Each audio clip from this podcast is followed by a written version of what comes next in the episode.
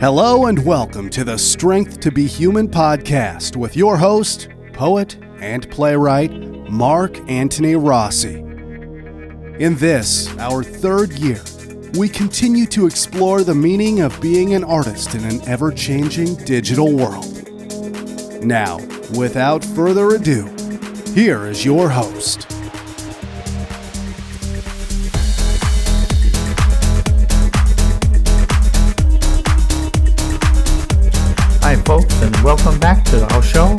Strength to Be Human. This is your host, Mark Antony Rossi, poet and playwright. And today we're going on to episode number 192 Nostalgia as a Poor Substitute for Memory. Now, I know it probably sounds like an unusual title or even subject, but I've noticed over the years, and I guess I've just been waiting for a, a, a moment to really comment it on it that many times folks when they write something it could be a play or you know an essay or a fiction piece or, or poem they they seem to to really rely on on on nostalgia. And it really is a poor substitute for memory because it often tends to be very very hazy uh, very almost disney like and, and and it becomes a little irritating on this side as an editor because you're like Really? Is this what we're going to write about here? Uh, you know, um, our hometown from 85 years ago?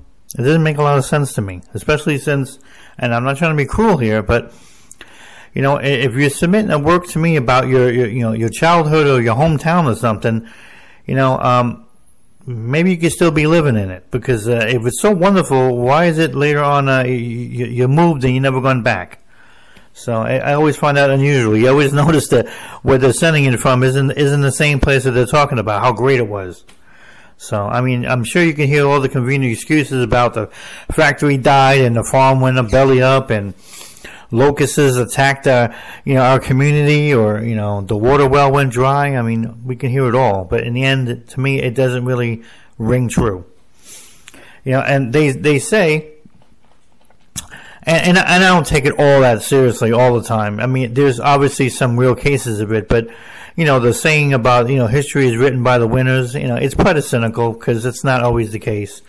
Just like I don't believe that nostalgia is written by people who are always fabricating, but unfortunately, a lot of it is, and, and it, you have you have to be concerned about that because, quite frankly, when something is fiction, okay, let it be fiction then, but many a times these folks are presenting this thing like it's real, like it's true.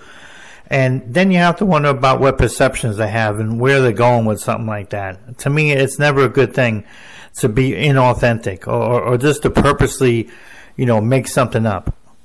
I mean, I'm not talking about fiction in general because, you know, you're writing a story about a monster from outer space or somebody uh, you know has a has a curse from the devil on them, you, of course you're making something like that up. You're supposed to. But I'm talking about things that supposedly looking real, but they're not really real because the folks have a, a kind of a self delusion, and that, that's really what nostalgia, you know, becomes when people when they abuse it. Or, or when they take it too far, eh, they're actually indulging in some kind of of self delusion, and I, I don't always find it very helpful.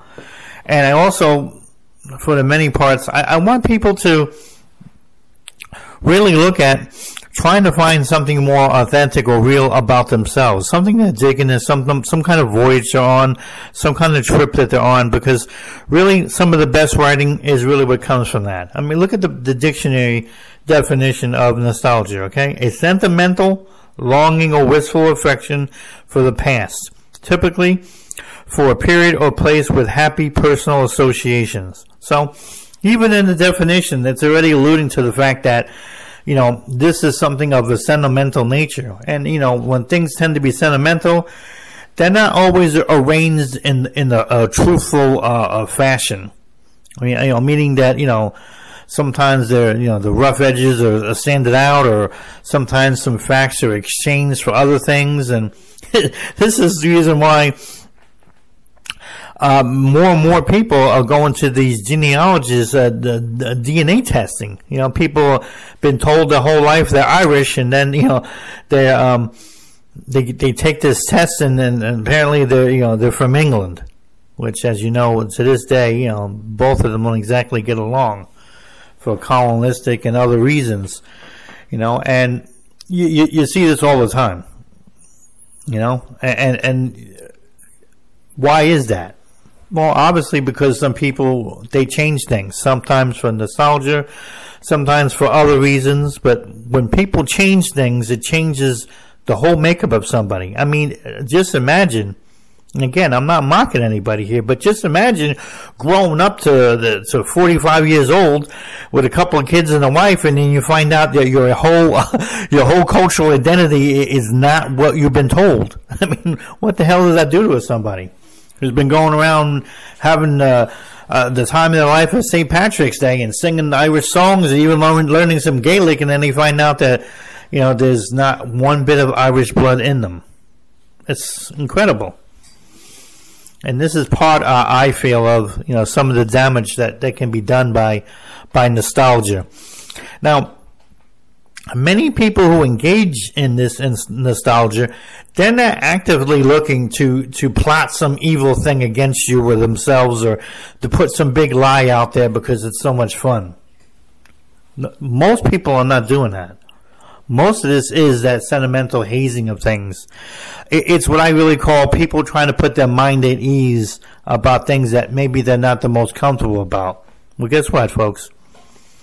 That's a bad sign on, on how you should think about things, and it certainly is a, a bad uh, portent for what you want to do with writing because writing really needs to have a strong foundation of, of honesty. It, it needs to have some integrity there. It definitely needs to have at least some of the facts in place, you know? Because without that, you, you, you're really putting something out there that doesn't really hold the weight. Most of the times, you're not even sure about it. To me, it's hard to sell things if you don't believe in them. And I always find for writing, when I read it, I can I can sense when I can believe in something and when I can't. I can even tell when I know the story doesn't seem authentic, but the writing is good enough to where I, I can see the work they're trying to do. I can see the craft, you know, even if I don't, if I don't always see all the substance.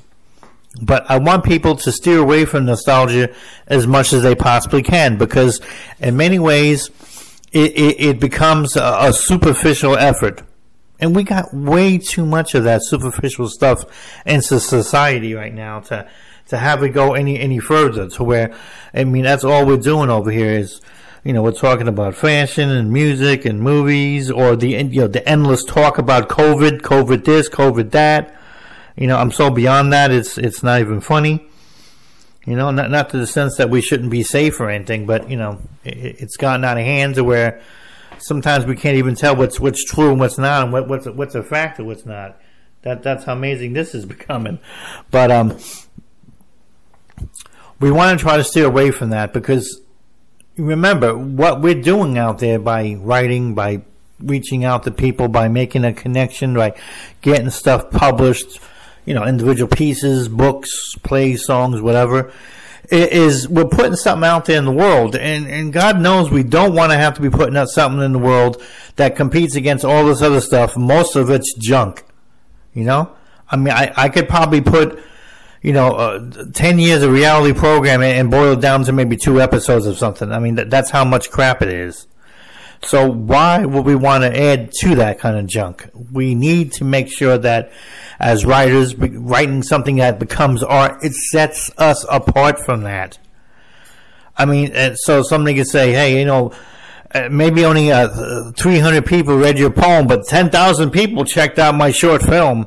Yeah, but your short film is a variation on a variation of a theme of a variation of something else, and you know, uh, I'm bored to tears, and uh, so I'm not sure what you're so impressed about. My poem says more. My poem does more. Don't matter if I have a smaller audience or not. That's where we need to rest on. That's where the arts need to continue to go. We can't go around copying what's commonly done in culture. Not only, of course, is that unoriginal, it's uninspiring. I mean, these folks, they, they barely have any kind of inspiration these days coming out of music or Hollywood. You know, have you listened to half these songs? It's the same junk we've heard 60 years ago, only more filthy.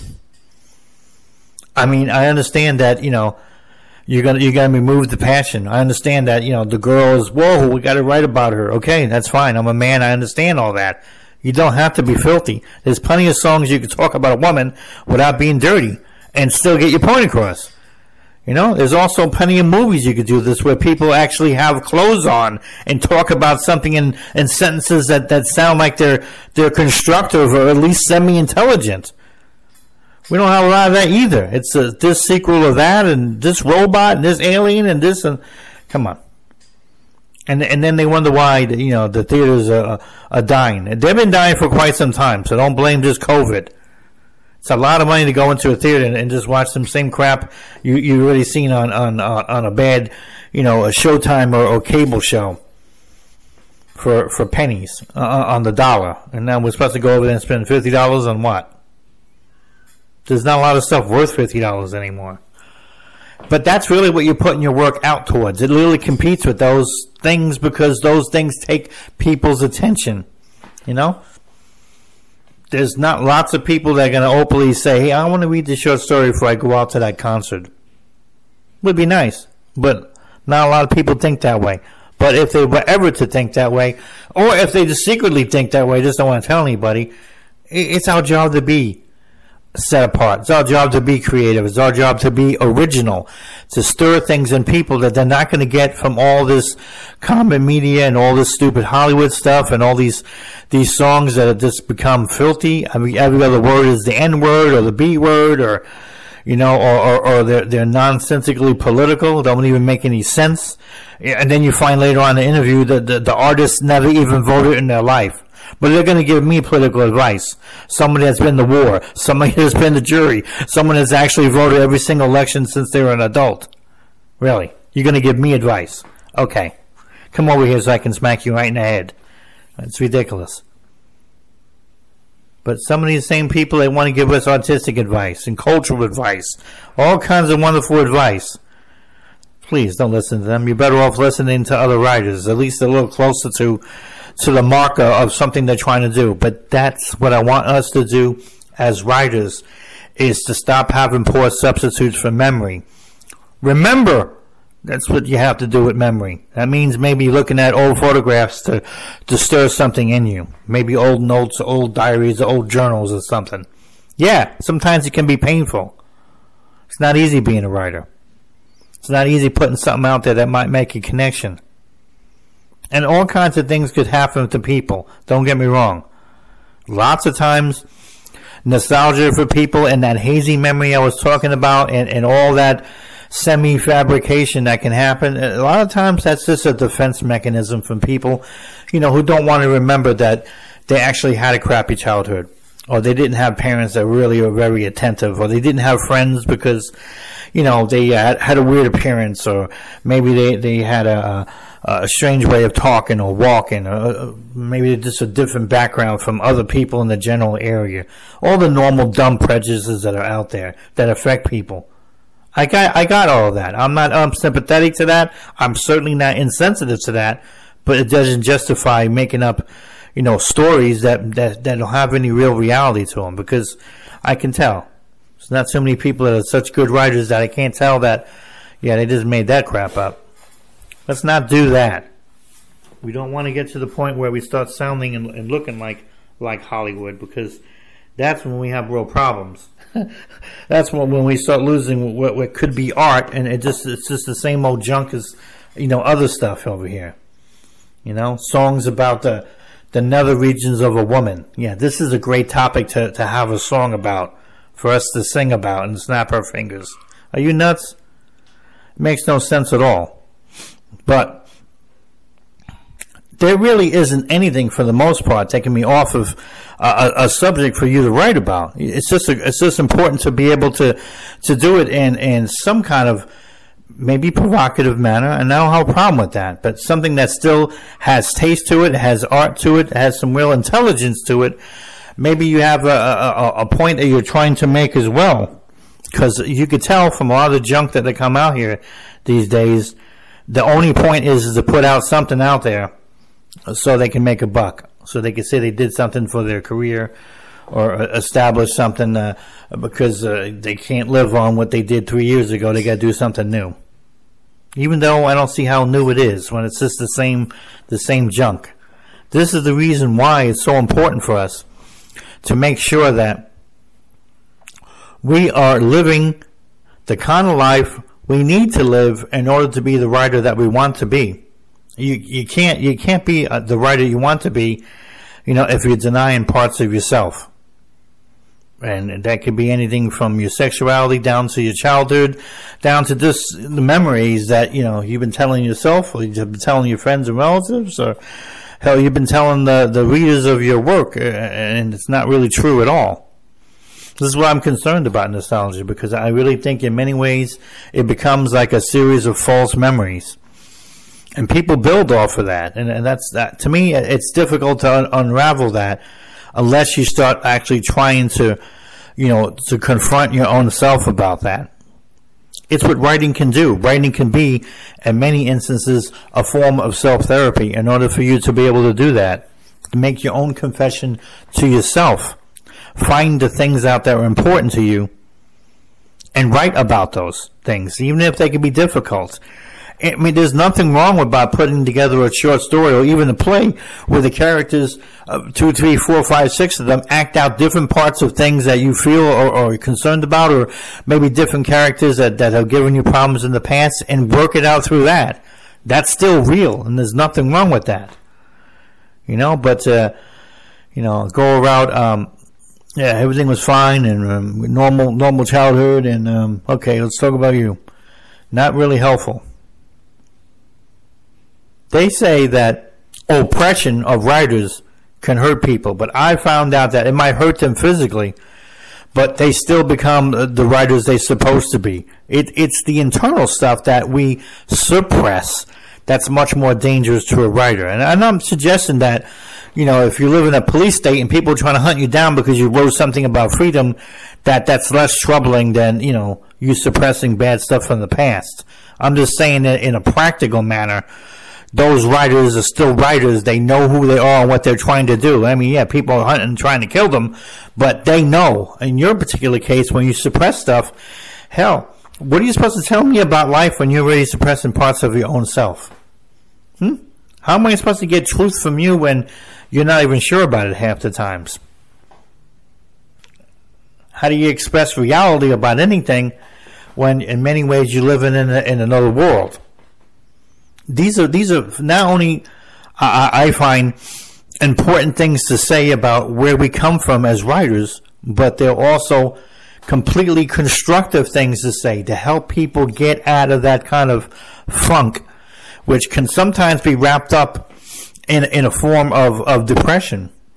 I don't think it's a coincidence that a lot of people I've come across that are really deeply involved in, in nostalgic type things tend to be people who can be pretty depressed about stuff. You know, I, I really think, even though it might be very human, oh, I wish things were like it was 50 years ago. I mean, that sounds all wonderful, uh, but you got people who wallow in that. I mean, if you're going to express something like that, it should be a moment and then you, we go on to what's happening today. Because the more you express that, the more you wallow in that, the more you're, re- you're, you're hiding from the reality of today. The more you just don't want to deal with all the stuff that's going on today.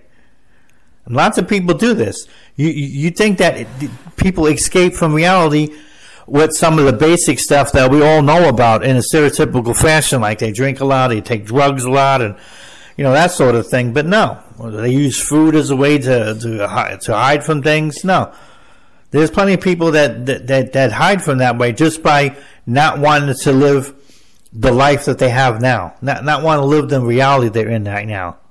You know, I, I talk to writers all the time. They they all sound like they're from the 1950s. What? I got to market my own stuff? What? I got to talk about my work? What? Most of these people pretending to publish are actually vanity publishers trying to steal my money. Yeah, if it sounds to be good to do, folks, it normally is. But why are they like that? Well, it's not just because they're impatient about being published. It's also because they want to get a story out about something that's not even true anyway and the rush to do that like that, it damages a person's psyche. It doesn't help them ever get out of the depression, and therefore doesn't let them confront the things that are necessary for them to be the best writers that they can. I am convinced that the best writer you can be is the more you confront yourself and the things that are out there. I don't know how you live today if you're still stuck in yesterday.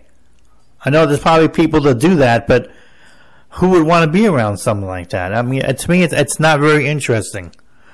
You know, it's like being around somebody who's a per- per- perpetual grandfather.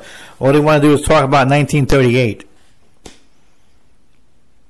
I, I don't mean disrespect to anybody that, that's lived around in 1938, but you know, there's only so much stuff I can hear about that before I kind of got the gist of it all. Okay, depression and poverty and food lines and FDR.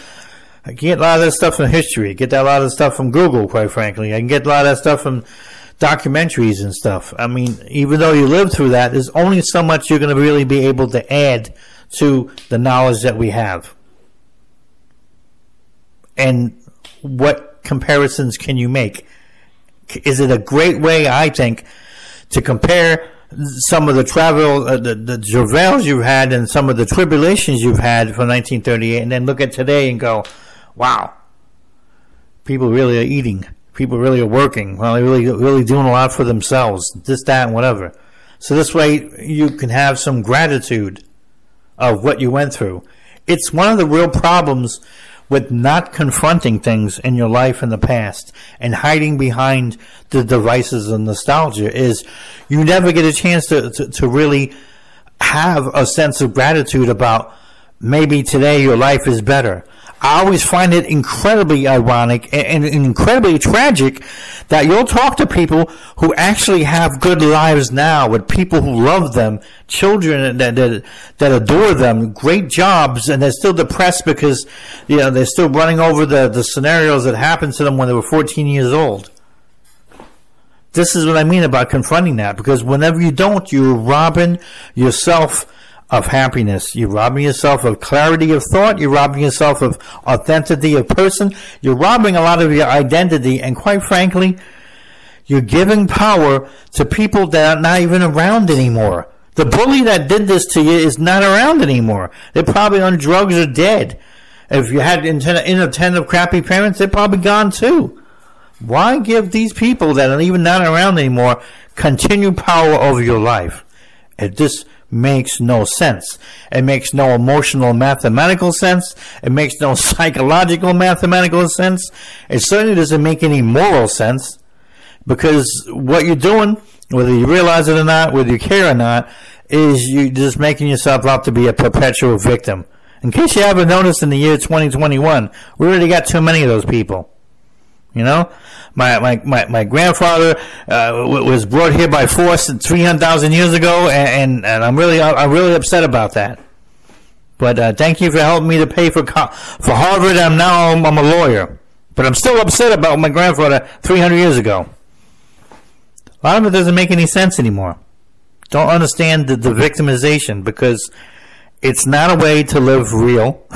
it's not a way really to have any kind of respect from people respecting you or even having your own self-respect. And, and quite frankly, it, it's not even an honest way to actually communicate anything. How can you talk about a society you claim doesn't like you and all you're doing is making sure that they'll never understand you? But people do this on an emotional and a psychological way on a regular basis they continue to live a life of victimhood. Sometimes they do it secretly and they don't talk to anybody about that.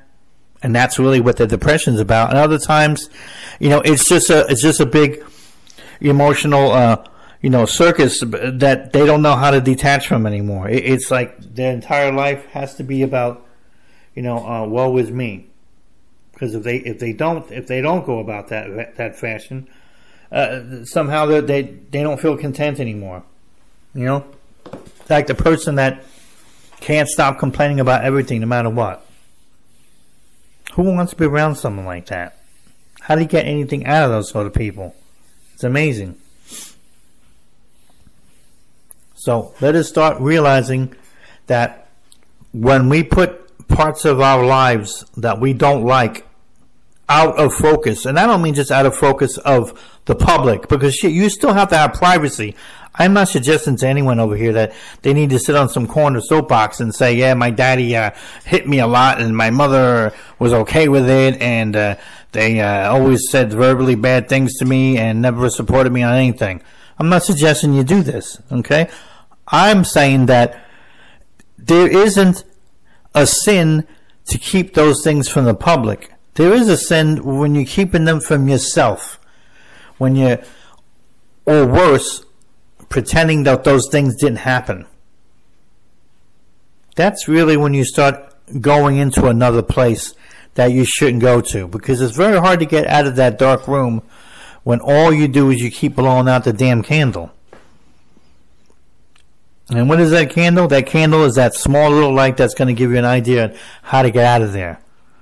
All right, through self-examination, uh, through self-therapy, certainly through some, uh, form of self-confession. You can you can use these methods in writing by just writing this stuff down, put it in a journal or something, and maybe you can get some useful parts of it for some of the parts of your writing. At least you're starting to get parts of the truth out there. It's a good way to start unraveling yourself. I'm not suggesting this happens overnight or in, in even a couple of months.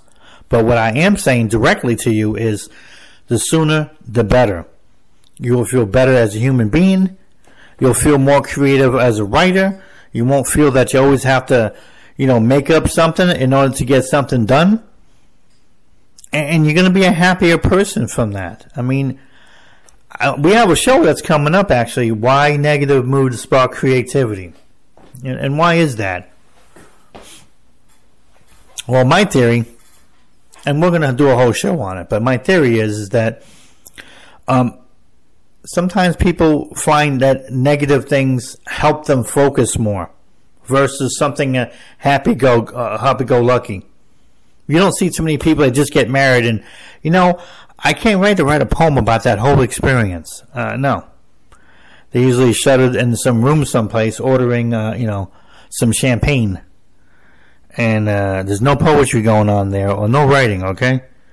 And that's fine. But why is that? Why are all the happier things people just sort of like get lazy about, but only the bad things? You know, it's like uh, the letters to the newspaper.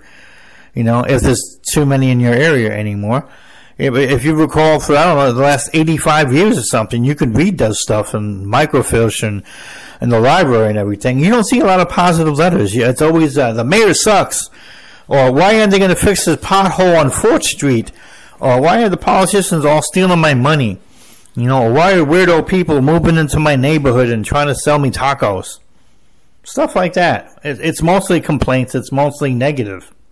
Why does the negative inspire people? It's the reason why that this nostalgia has really become a device for people because it's a way for them to like detach themselves from the negativity, believing, incredibly enough, believing that if they detach themselves from that, lock into the room someplace, it's now gone and they can go pretend to be somebody else. But that's the whole point right there, folks when you do something like that, it's not like you're suddenly happy. You're not. You're still miserable. You still know what you've done. You still have guilt about it. And you're pretending. So, I mean, just the act of pretending or to let you know that you haven't solved anything. You, yeah, you haven't. You know, it, it's like being out, you know, uh, climbing out in the forest. You know, some some hiking trail, and you cut open your leg really good I mean, you could do all you can to wrap it, and you could do all you can to try to wash it with some water, but in the end, you know, if you don't get some antibiotics in there, if you don't get things that are going to really disinfect it out, you're going to have one hell of an infection. I mean, you could cause serious damage to yourself. So whatever you're doing is quite superficial. It, it, certainly is not going to really help anything because it's just treating the basic symptoms. It doesn't really take care of the core problem. You know, in, the, in this case, the core problem is a deep gash in your leg where blood's coming out, and you're looking at it going, is that white a bone or is that just something else? No, that's your friggin' bone, okay? Not a good sign. This harms people when they do this. And anytime somebody does this, they start distorting their literally their soul because that's really our ultimate being as people. that spiritual essence and who we are. And I honestly think that when people start living these kind of falsehoods, talking nonsense and burying stuff and not confronting it, living in denial, they start soiling their own soul. They, they start damaging it. It's almost like send a bad signal out there. It's not, it's not really uncommon that you find people like this. They're constantly in some kind of drama. Something's always negative happening to them or whatever. Some of it could be just exaggeration and making up. Some of it could be they're just attracting bad things to them. Almost like in a karmic kind of fashion, because it, they're a magnet for the for, for, for malice in the universe. They've made themselves that way without realizing what the hell is going on. Well, what's going on is that you just made yourself a giant beacon for every weird and, and strange thing in the universe to, to follow you because you're calling out to it. Uh, why don't you try to call out for something else? That, that's what writers can do, and that's what writing can do. And by doing this and talking about this authentically, you'll start freeing yourself. And when you start freeing yourself, you're going to be able to start incorporating some of the truths and some of the wisdom that you determine that can be useful. You can start putting this in your writing. People are going to make that connection. People are going to say, yeah, I need to start doing that too. Yeah, this is, oh yeah, that's right. They're gonna, it's gonna catch to people who many, many instances are like you. So, believe it or not, with writing uh, as your tool, and maybe even writing as your medicine to a certain extent, uh, you might just save yourself. You might be saving others as well. Writing does that with people all the time. You know, I, I wish somebody would say, you know, writing saved my life because I know that it, it, does to a lot of people. People probably just think it's a weird thing to say. I mean, they'll say disco saved my life, or the singer saved my life, or this movie really saved my life. You know, sometimes writing can save your life too, your life and other people's lives. And why is that? Because when it's put together in a correct and honest fashion, you know, it becomes a real a real lightning rod in a day and age where all people want to do is live something else other than what's what's real. It's almost like it's not in fashion anymore to just be yourself. You got to be somebody else. You can't, God forbid, you can't say something that is out of the norm of this extreme or that extreme. When guess what? Lots of the answers to many of our problems, whether they be personal, psychological or even in society, they tend to be in in the middle. Not all of them, don't get me wrong, but a lot of them are. And when you have people that are on, on these extreme sides of things, well, nothing's really ever going to get done for the most part because they can't even meet in the middle to figure out how they can make some kind of healthy compromise. So I can see how a lot of society drives people to be in these extremes but you're not going to get any measure of happiness if you don't start learning to free yourself. Okay? Please keep that in mind. Don't waste your time admiring the actor or the singer or this famous person because you're going to find out later on they're even more miserable than you are. They just happen to have millions of more dollars so they can hide a little bit better. They can go on cooler vacations, wear nicer clothes. But it doesn't matter whether you have a, a two dollar suit on, your birthday suit, or a million dollar suit. If you're a miserable friggin' wreck, well, that's that's who you are. No matter what you're wearing, no matter what you're starring, no matter how famous or, or popular you are. Then next thing you know, you hear it on some some newsline one day they hung themselves. Well, what the hell? I was just watching the show the other day. He seemed so happy. Yeah. Mm-hmm. He's been uh, practicing that smile and that bullcrap for about 25 years until he finally hung himself.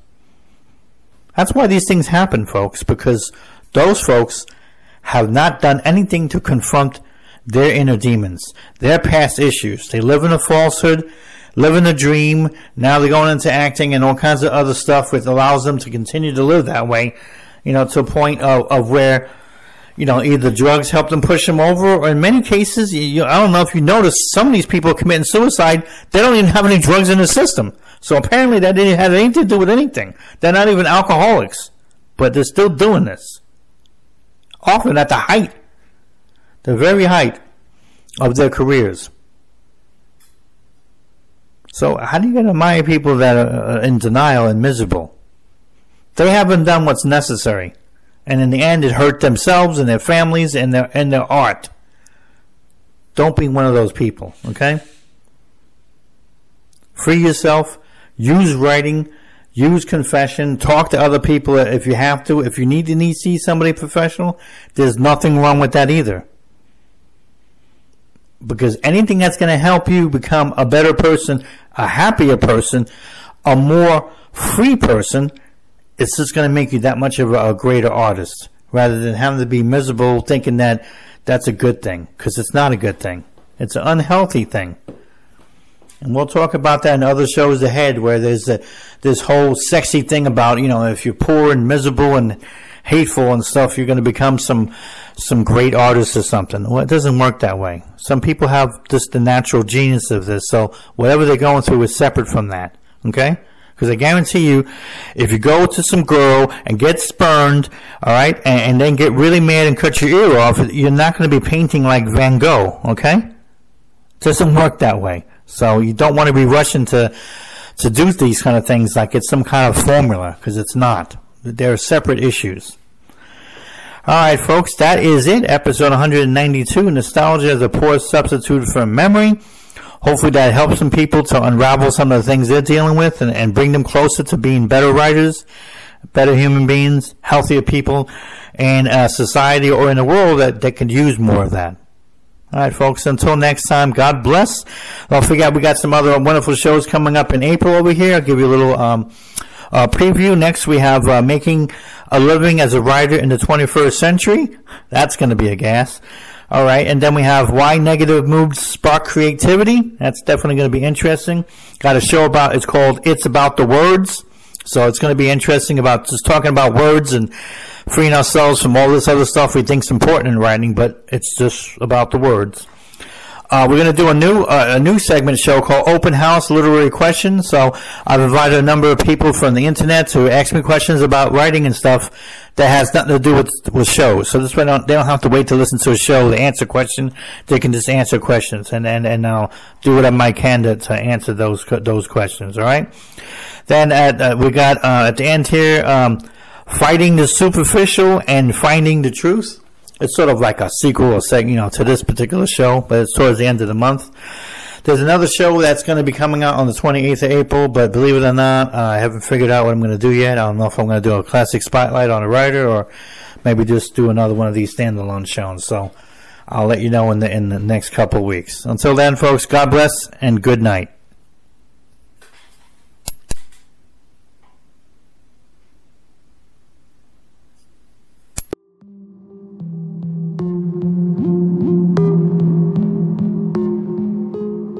Thank you for listening. Follow the show and support our efforts by visiting our sponsors at www.strengthtobehuman.com or purchasing an ebook at www.somapublishing.com.